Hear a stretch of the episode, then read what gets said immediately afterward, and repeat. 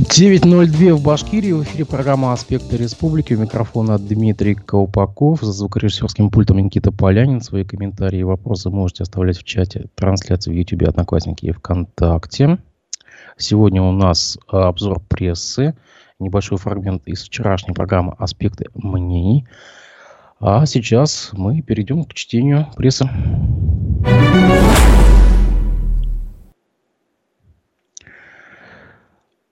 Экс-начальника ГКУ хозяйственного управления отправили под домашний арест. Это заголовок сегодняшнего коммерсанта в Уфе. Советский райсуд Уфы отправил под домашний арест до 12 февраля заместителя директора ГКУ хозяйственного управления при управлении делами администрации главы Башкирии Алексея Глисвамова.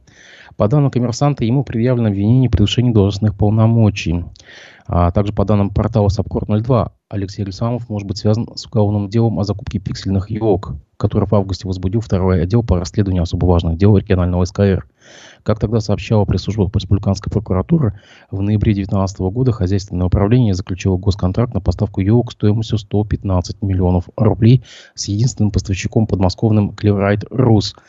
Проверка показала, что сделка заключалась на неконкурентной основе и по завышенной цене. Ущерб бюджету республики тогда составил 24 миллиона рублей. Ранее, в декабре 2020 года, республиканская УФАС обязала Клирайт Рус вернуть в федеральный бюджет 115 миллионов рублей.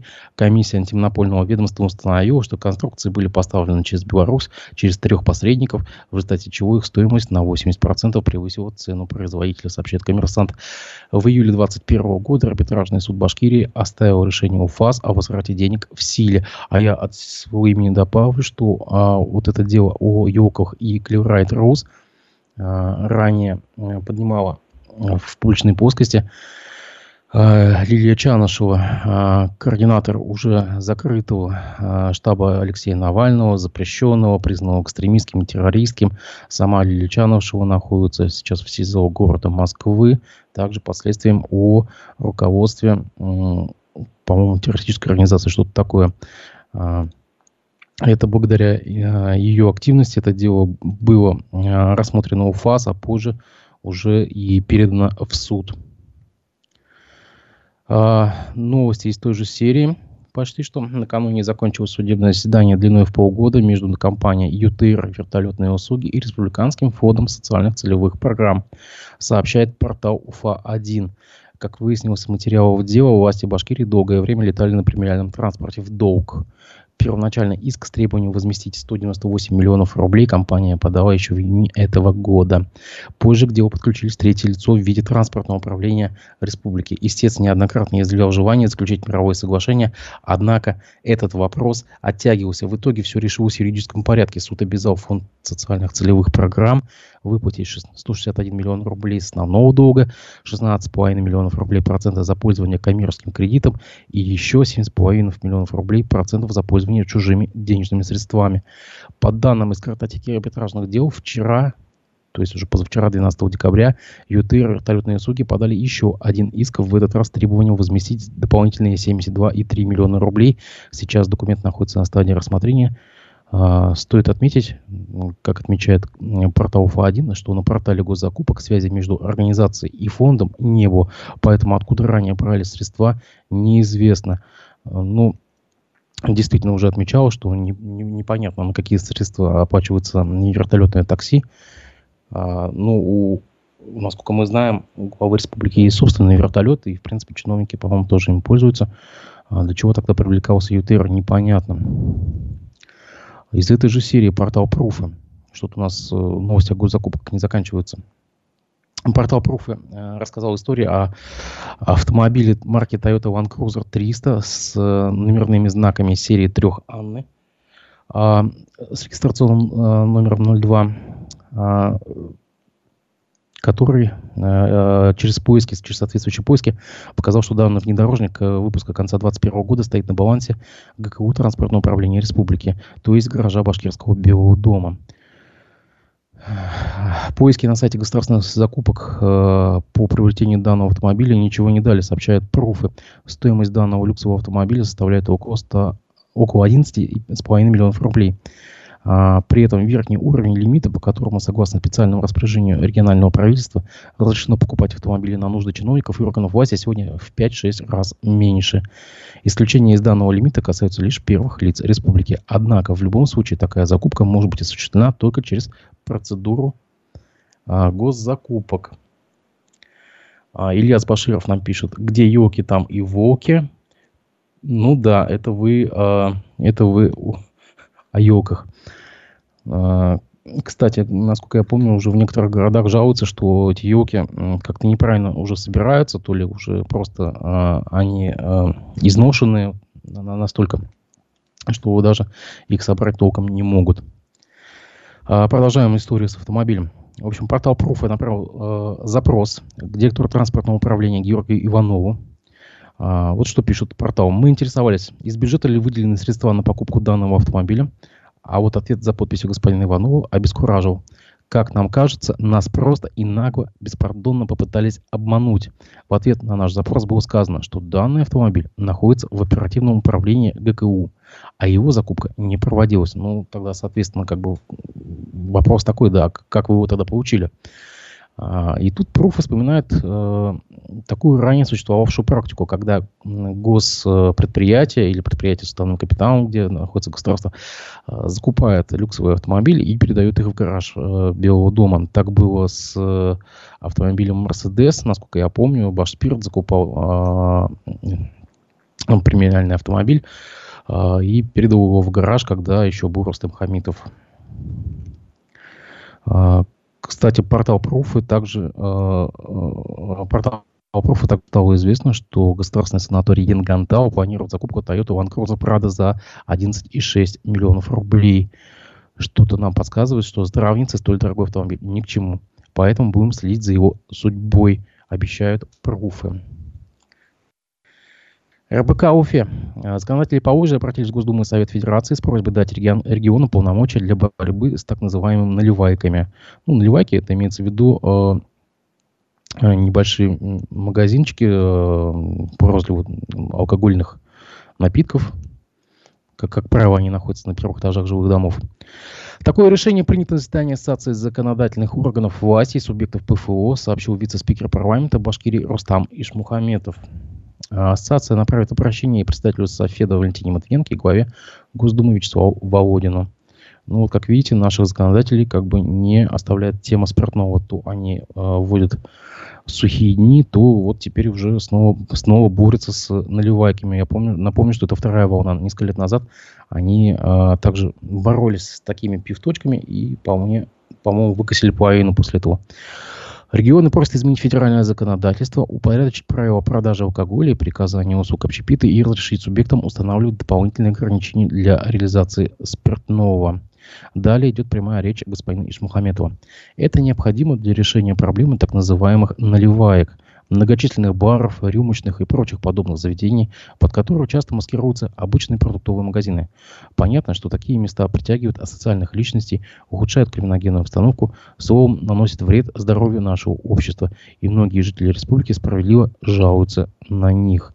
Сейчас э, регионам по закону позволено вводить ограничения только в части увеличения размера площади зала обслуживания посетителей. В Башкирии несколько лет назад минимальная площадь зала была увеличена до 25 квадратных метров. Однако это не позволило полностью решить проблему наливаек. А, поддержка инициативы с Софедом и Госдумой позволит принимать необходимые ограничительные законы в регионах, что приведет к исчезновению таких точек продаж, ответил вице-спикер. Ну, я вот не понимаю, зачем снова бороться с бизнесом, когда просто можно а, его регулировать, а не уничтожать. Далее там же РБК Уфа. Федеральная антимонопольная служба приостановила торги мэрии Уфы на заключение энергосервисного контракта по жалобе Донской строительной компании из Ростова-на-Дону. Рассмотрение жалобы назначено на сегодня, на 15 декабря. Заявитель отмечает, что администрация допустила в закупочной документации сразу несколько нарушений, которые могут привести к ограничению прав участников закупки и ограничить их число. В частности, компания указала на избыточные требования устанавливаемым в рамках энергосеверсного контракта светильником. Кроме того, организация отмечает противоречия в сроках выполнения работ и достижения экономии электроэнергии. Также заявитель указывает, что размер уставного капитала, капитала участников торгов ну, никак не может быть критерием для оценки их заявок. Компания просит ФАС проверить закупочную документацию и обязать Уфимскую мэрию устранить выявленные нарушения, а, пишет РПК УФА. По мнению управляющего партнера юридической компании Икирта, партнера Павла Икирта, удовлетворение жалобы в данном случае маловероятно, а, сообщает РБК. Ну что же, будем следить за этим. За этим. Э, за ходом этого дела. Уфе выявляют незаконные торговые объекты, сообщает администрация Октябрьского района, точнее ее пресс-служба. Комиссия по выявлению самовольно установленных торговых объектов в Октябрьском районе продолжает свои рейды. Ну, не только, скажем, в Октябрьском районе, на самом деле, по, по, по всем семи районам. А, сотрудники выявили 6, еще 6 незаконных НТО, которые были установлены по улице Шафиева на проспекте Октября. Помимо этого передали предписание о добровольном демонтаже собственникам объектов, расположенных по улицам Комсомольской, Российской, Парковой, Рыльского, если нелегальные НТО останутся на своих местах, будет принято решение о принудительном демонтаже. В планах комиссии охват всех незаконных НТО Октябрьского района с их последующей ликвидацией. Ну, это вот опять же, это борьба с бизнесом, с малым бизнесом. А, а, непонятно, для чего сейчас это делать. Я понимаю, что а, зачищается улица 450-летия, но как бы, мне кажется, этот процесс стоит притормозите. И так э, в экономике проблемы. А здесь еще и это. А РБК сообщает, что в Уфе может появиться музей предпринимательства. Ну да, видимо, мемориальный. Вот после всех этих э, дел. Премьер-министр правительства Башкирии Андрей Назаров предложил создать в Уфе музей предпринимательства. Об этом он сообщил на Международной неделе бизнеса в Уфе. Предпринимательской деятельности необходима популяризация. Мы создали альманах, теперь нужен и музей. Нужно обсудить и решить, как это будет лучше и быстрее сделать, сказал господин Назаров. А, Представитель Союза предпринимателей Уфы Инга Мусина в разговоре с РБК поддержала идею создания музея. Далее прямая речь. Мы все равно рано или поздно к этому пришли бы. У нас есть премия «Лучший предприниматель». Ее наконец-то учредили официально. Людям, особенно подрастающему поколению, нужно знать, как зародилось предпринимательство, откуда все пошло, что оно под собой подразумевает, какие усилия нужно прилагать, чтобы стать предпринимателем. Ну, от себя добавлю, по всей видимости, какие усилия. Это поставить а, торговую точку, чтобы потом администрация Октябрьского района ее снесла. Ну, это так уже от себя. Где будет этот музей, не, неизвестно. Башкирская содовая компания вложит в модернизацию 66 миллиардов рублей. Это мы там же на э, сайте РБК находимся. Э, Башкирская судовая компания вложит значит, 66 миллиардов рублей. В ближайшее время будет утверждена программа развития предприятия до 2031 года. Об этом на той же самой международной неделе бизнеса сообщил премьер-министр Башкирии Андрей Назаров. Далее прямая речь. Одним из основных направлений развития сейчас является модернизация действующих производств. Практически более 40 лет большая часть производства не модернизировалась в полной мере. Поэтому сейчас нужно существенно повысить эффективность и экологичность. Планируется направить более 66 миллиардов рублей. Эта цифра соответствует масштабам и задачам один из перспективных проектов – это рекультивация белых морей. Я вам напомню, что на прошлой неделе у нас в гостях был э, координатор движения Стерлитамак Дыши э, Вадим Искандаров, который, в принципе, говорил о том же самом, что, по всей видимости, долгое время, э, долгие годы очистные сооружения э, Южного промузла, заводов Южного промузла не модернизировались, поэтому э, жители городов э, э Стерлитамака, Салавата и Шимбая просто задыхаются, им нечем дышать но мы, как видим, частично как бы а, косвенно власти признают э, эту проблему. По словам главы Кабмина, отстойники дистиллированной жидкости БСК представляют собой существенную экологическую проблему. Я напомню, что он говорит о белых морях. Это такие э, бассейны, куда закачивается дистиллированная жидкость уже буквально десятилетиями. Отходы основной, про, про основного производства компании накапливаются десятилетиями. Программа предусмотрена, что белые моря будут полностью рекультивированы до 2023 года. При этом отходы будут переработаны в дорожный материал, сообщил генеральный директор башкирской содовой компании Эдуард Давыдов. Совместно с компанией ВПРФ, это его цитата, мы разработали технологии переработки наших отходов, вяжущие средства для отсыпки дорог общего пользования. За эти два года мы с республикой решили как минимум два вопроса. Первое, мы переработали наши отходы в товарный продукт. Второе, разработали дорожную карту по рекультивации белых морей. В настоящее время мы уже приступили к работе. Весной перестанем подавать дистиллированную жидкость. Белые моря перейдут в естественный процесс осушения. После осушения будет засыпано несколько слоев инертных материалов. Финалом будет земля и высадка деревьев. Я думаю, это будет вишня. Скоро вместо белых морей мы увидим вишневые сады, сказал Давыдов. Ну что же, Антон Павлович Чехов, Вишневый сад и БСК. А, про эти а, сушения белых морей, про а, дорожный материал мы тоже уже не первый год слышим. Я, насколько помню, сразу после событий на Куштау заявлялось о том, что э, белые моря будут осушены и переработаны в какой-то аналог бионорда. Ну, по крайней мере, об этом также говорилось на как бы самых высоких уровнях. Также, как шутит в соцсетях, можно пляж открыть, так как вода э, на белых морях, как на Мальдивах, голубого цвета. Я приветствую Руслана Гельману, он нам пишет «Салям, Башкортостан». А, вернемся. ЮТВ. Во всех школах Башкирии для борьбы с буллингом хотят создать театры. Я напомню, что под буллингом подразумевается травля детей самими же детьми. Во время круглого стола профилактика буллинга и кибербуллинга в школьной среде была затронута тема создания школьных театров во всех школах республики. Со слов замминистра образования Башкирии Инессы Косолаповой, благодаря им можно будет не только привлекать участников творческой деятельности, но и предотвращать новые случаи травли. Цитата. С одной стороны, в каждой школе появится театр, а с другой это позволит провести профилактику буллинговых проявлений. Давайте это соединим. А, тут нам пишут, пишет пользователь Михаил Николаев, говорят, что он имеет в виду, видимо, господина Давыдова, перебирается в Москву. Нет, ничего об этом не известно. Если бы, а, если бы это было так, я думаю, он бы сейчас не делал таких громких обещаний, громких заявлений. Не думаю, что это так. А, во время круглого стола также отметили, что для борьбы с буллингом в стенах школ э, стоит привлекать выпускников педагогических вузов и колледжей. Ожидается, что это поможет в работе классным руководителям и школьным психологам, которых не хватает в учебных заведениях. Ну, не знаю, как можно театром, театром победить э, буллинг в школе. Как бы, если у вас есть какие-то замечания, комментарии, пишите, пожалуйста. Здесь мы сделаем небольшой перерыв. А, вчера в гостях у моего коллеги Разифа Абдулина был заместитель министра экологии и природопользования Республики Шамиль Фарахов. Послушаем небольшой фрагмент эфира программы «Аспекты мнений», в котором обсуждалась мусорная реформа.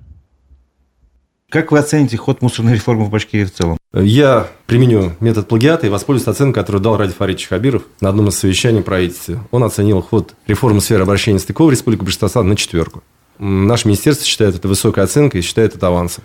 А что это такое четверка, в вашем понимании? Четверка – это то, что основные показатели национального проекта экологии а, в Республике Башкортостан по состоянию на 2022 год достигнуть удалось. И сделать удалось очень много. Если мы вернемся в прошлое, к началу 2019 года, то мы поймем, насколько далеко мы ушли от той ситуации, которая а, присутствовала в республике в сфере обращения с ТКО, и к чему мы пришли. Мы охватили плановым регулярным вывозом твердокоммунальных отходов практически все муниципальные образования Республики Башкортостан, за исключением тех сельских поселений, э, тех населенных пунктов, где численность населения менее 15 человек. Это уже не является системной проблемой, это проблема, на которую носит индивидуальный ну, то есть характер. это можно отнести к результатам этой реформы? Совершенно верно. Три раза увеличилось количество оборудованных контейнерных площадок. Вот представьте, да, с 8 тысяч до 25 с лишним. В три раза увеличилось количество контейнеров для складирования твердых коммунальных отходов на вот этих вот площадках. И причем это же промежуточный итог. То есть нам и дальше необходимо оборудовать достаточно большое количество контейнерных площадок, там, где их не было вообще, а там, где они были и не отвечают современным требованиям Санпин,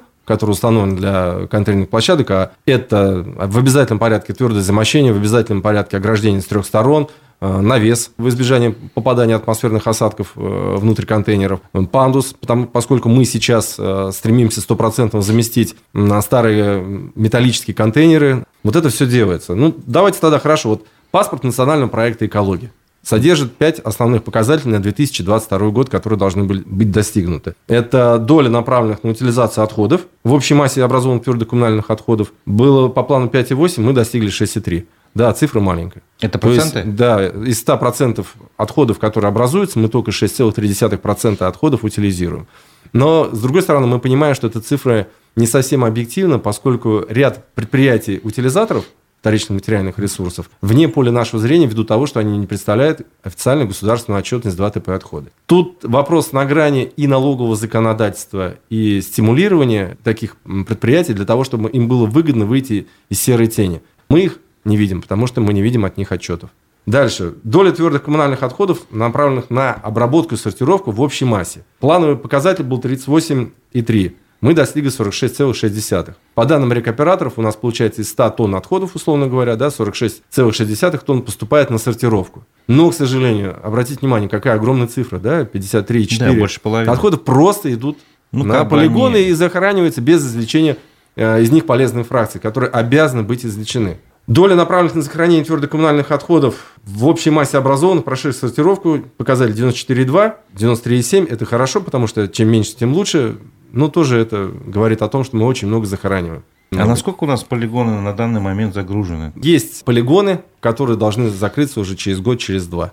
Безусловно, на их место к моменту закрытия, исчерпания проектной мощности, исчерпания фактического наполнения. Ведь полигон же тоже может содержать по-разному. Да? Если по всем правилам содержать полигон... А здесь чья зона ответственности? Рекоператоры, которые отвечают за конкретную Вообще, территорию? рекоператор отвечает за свою зону. Он угу. отвечает за организацию обращения То есть, если он понимает, что у него полигон отходами, переполнен будет через год-два, условно, он должен готовить какую-то новую площадку? Региональные операторы не разрабатывают и не утверждают инвестиционную программу. Это прямо предусмотрено 424 федеральным постановлением. Инвестиционные программы разрабатывают и утверждают, и их исполняют операторы по обращению с ТКО.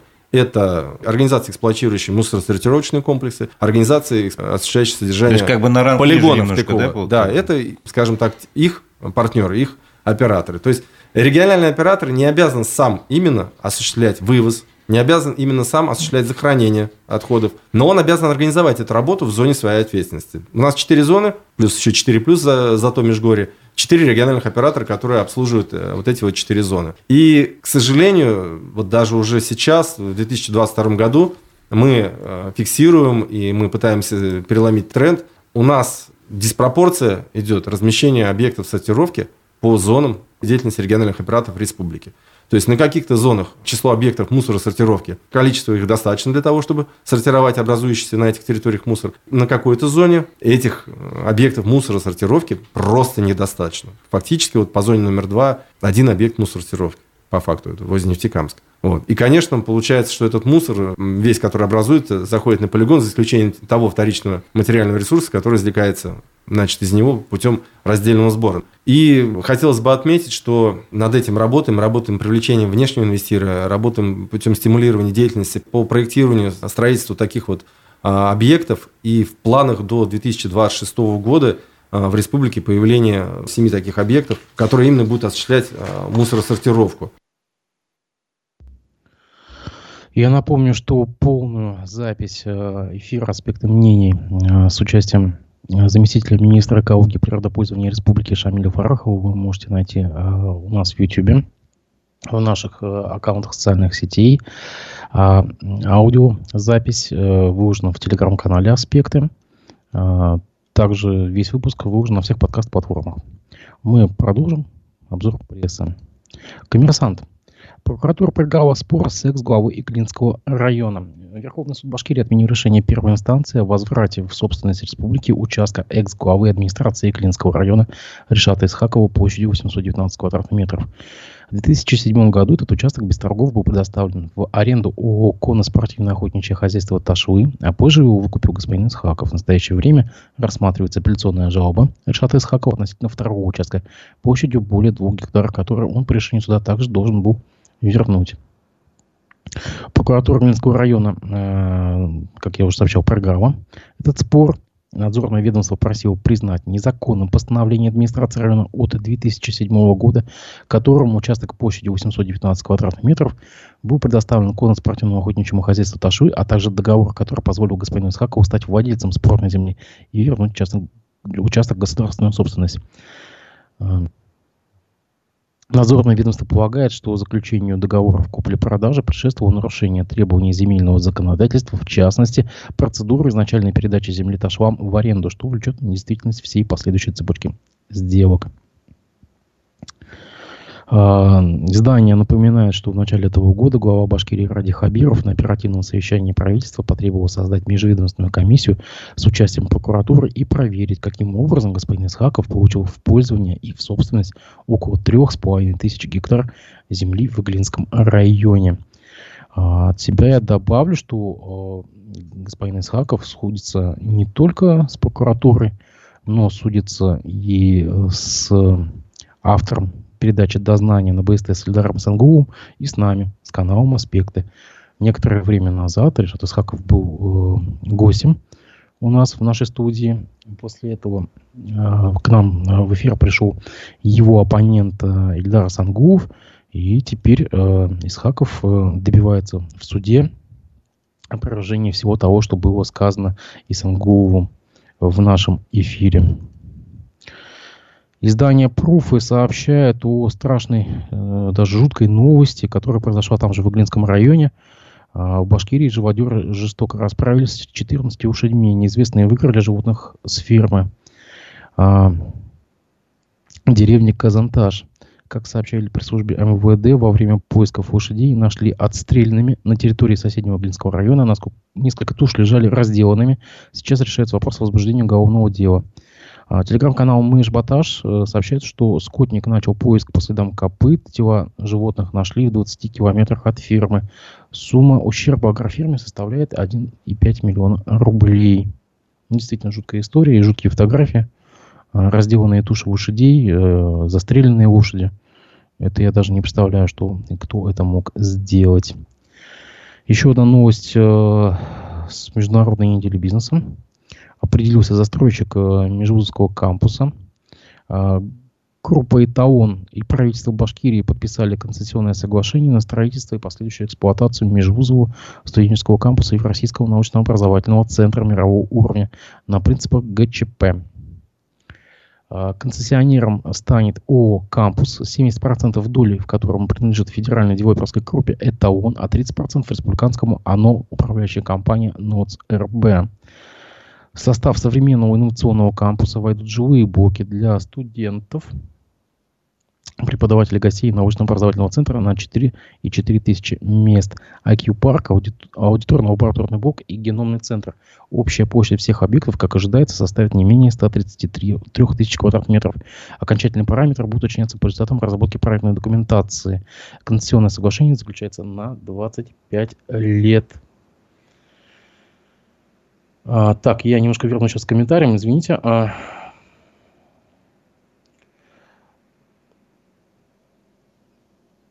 Да, нас тут благодарят. И вот тут э, также Михаил Николаев спрашивает, аспекты могут дать ролик по изготовлению плитки. Я немножко не понимаю, о чем вы. Какой плитки? Просто уточните, пожалуйста, в комментариях. Итак, планы по созданию сети из 15 научно-образовательных центров – мирового уровня были отражены в майском указе президента России Владимира Путина и являются одной из задач нацпроекта «Наука». Об этом сообщает агентство Баш Информ. И последняя новость, пожалуй, на сегодняшнее утро. Это федеральная повестка уже. Госдума приняла в первом чтении законопроект о пожизненном заключении за диверсии. Законопроект, согласно которому за содействие диверсионной деятельности будут грозить наказание вплоть до пожизненного лишения свободы принят Госдумой в первом чтении. Документ предполагает ввести уголовную ответственность за содействие диверсионной деятельности, вовлечению, призыву и склонению к финансированию диверсионных актов. Также уголовно наказуемы станут обучение диверсионным актам и создание преступных сообществ для совершения диверсии. Это я к чему? Я вам напомню, что буквально две недели назад Управление Федеральной службы безопасности по республике сообщило о поимке диверсионной группы из э, нескольких студентов, которые поджигали шкафы э, э, коммутации и сигнализации вдоль железной дороги на, здесь, в Уфе. В завершение о погоде. По данным Башгидромета, днем 15 декабря местами прогнозируется небольшой снег, ветер юго-восточный умеренный, температура воздуха ночью 10-15, по юго-востоку 20-25, днем 8-13, по юго-востоку до 8, 18 градусов. Между тем, сейчас ЮТВ сообщает, что мэр Уфы Ратмир Мавлиев сообщил, что город готовится к надвигающимся снегопадам. По его словам, для чистки улиц от снега дополнительно будут привлечены 225 единиц арендуемой техники. А я вам сообщаю, что сегодня в гостях программы «Аспекты мнений» в 11 часов будет политолог Арсен Шейхметов. Попутно мы будем комментировать э, поступающие новости из Госсобрания Республики, где перед депутатами с посланиями в этот же момент выступит глава региона Ради Хабиров. Свои комментарии и вопросы вы можете оставлять в чате трансляции, которая будет вестись в YouTube, Одноклассниках, ВКонтакте. Следите за анонсами и новостями на сайте Аспекты Медиа, телеграм-канале Аспекты и в наших аккаунт, аккаунт, аккаунт-сетях, в э, социальных сетях. Записи программ также будут выкладываться на всех подкаст-платформах. Мы с вами увидимся в 11 часов по Уфе. Я не прощаюсь.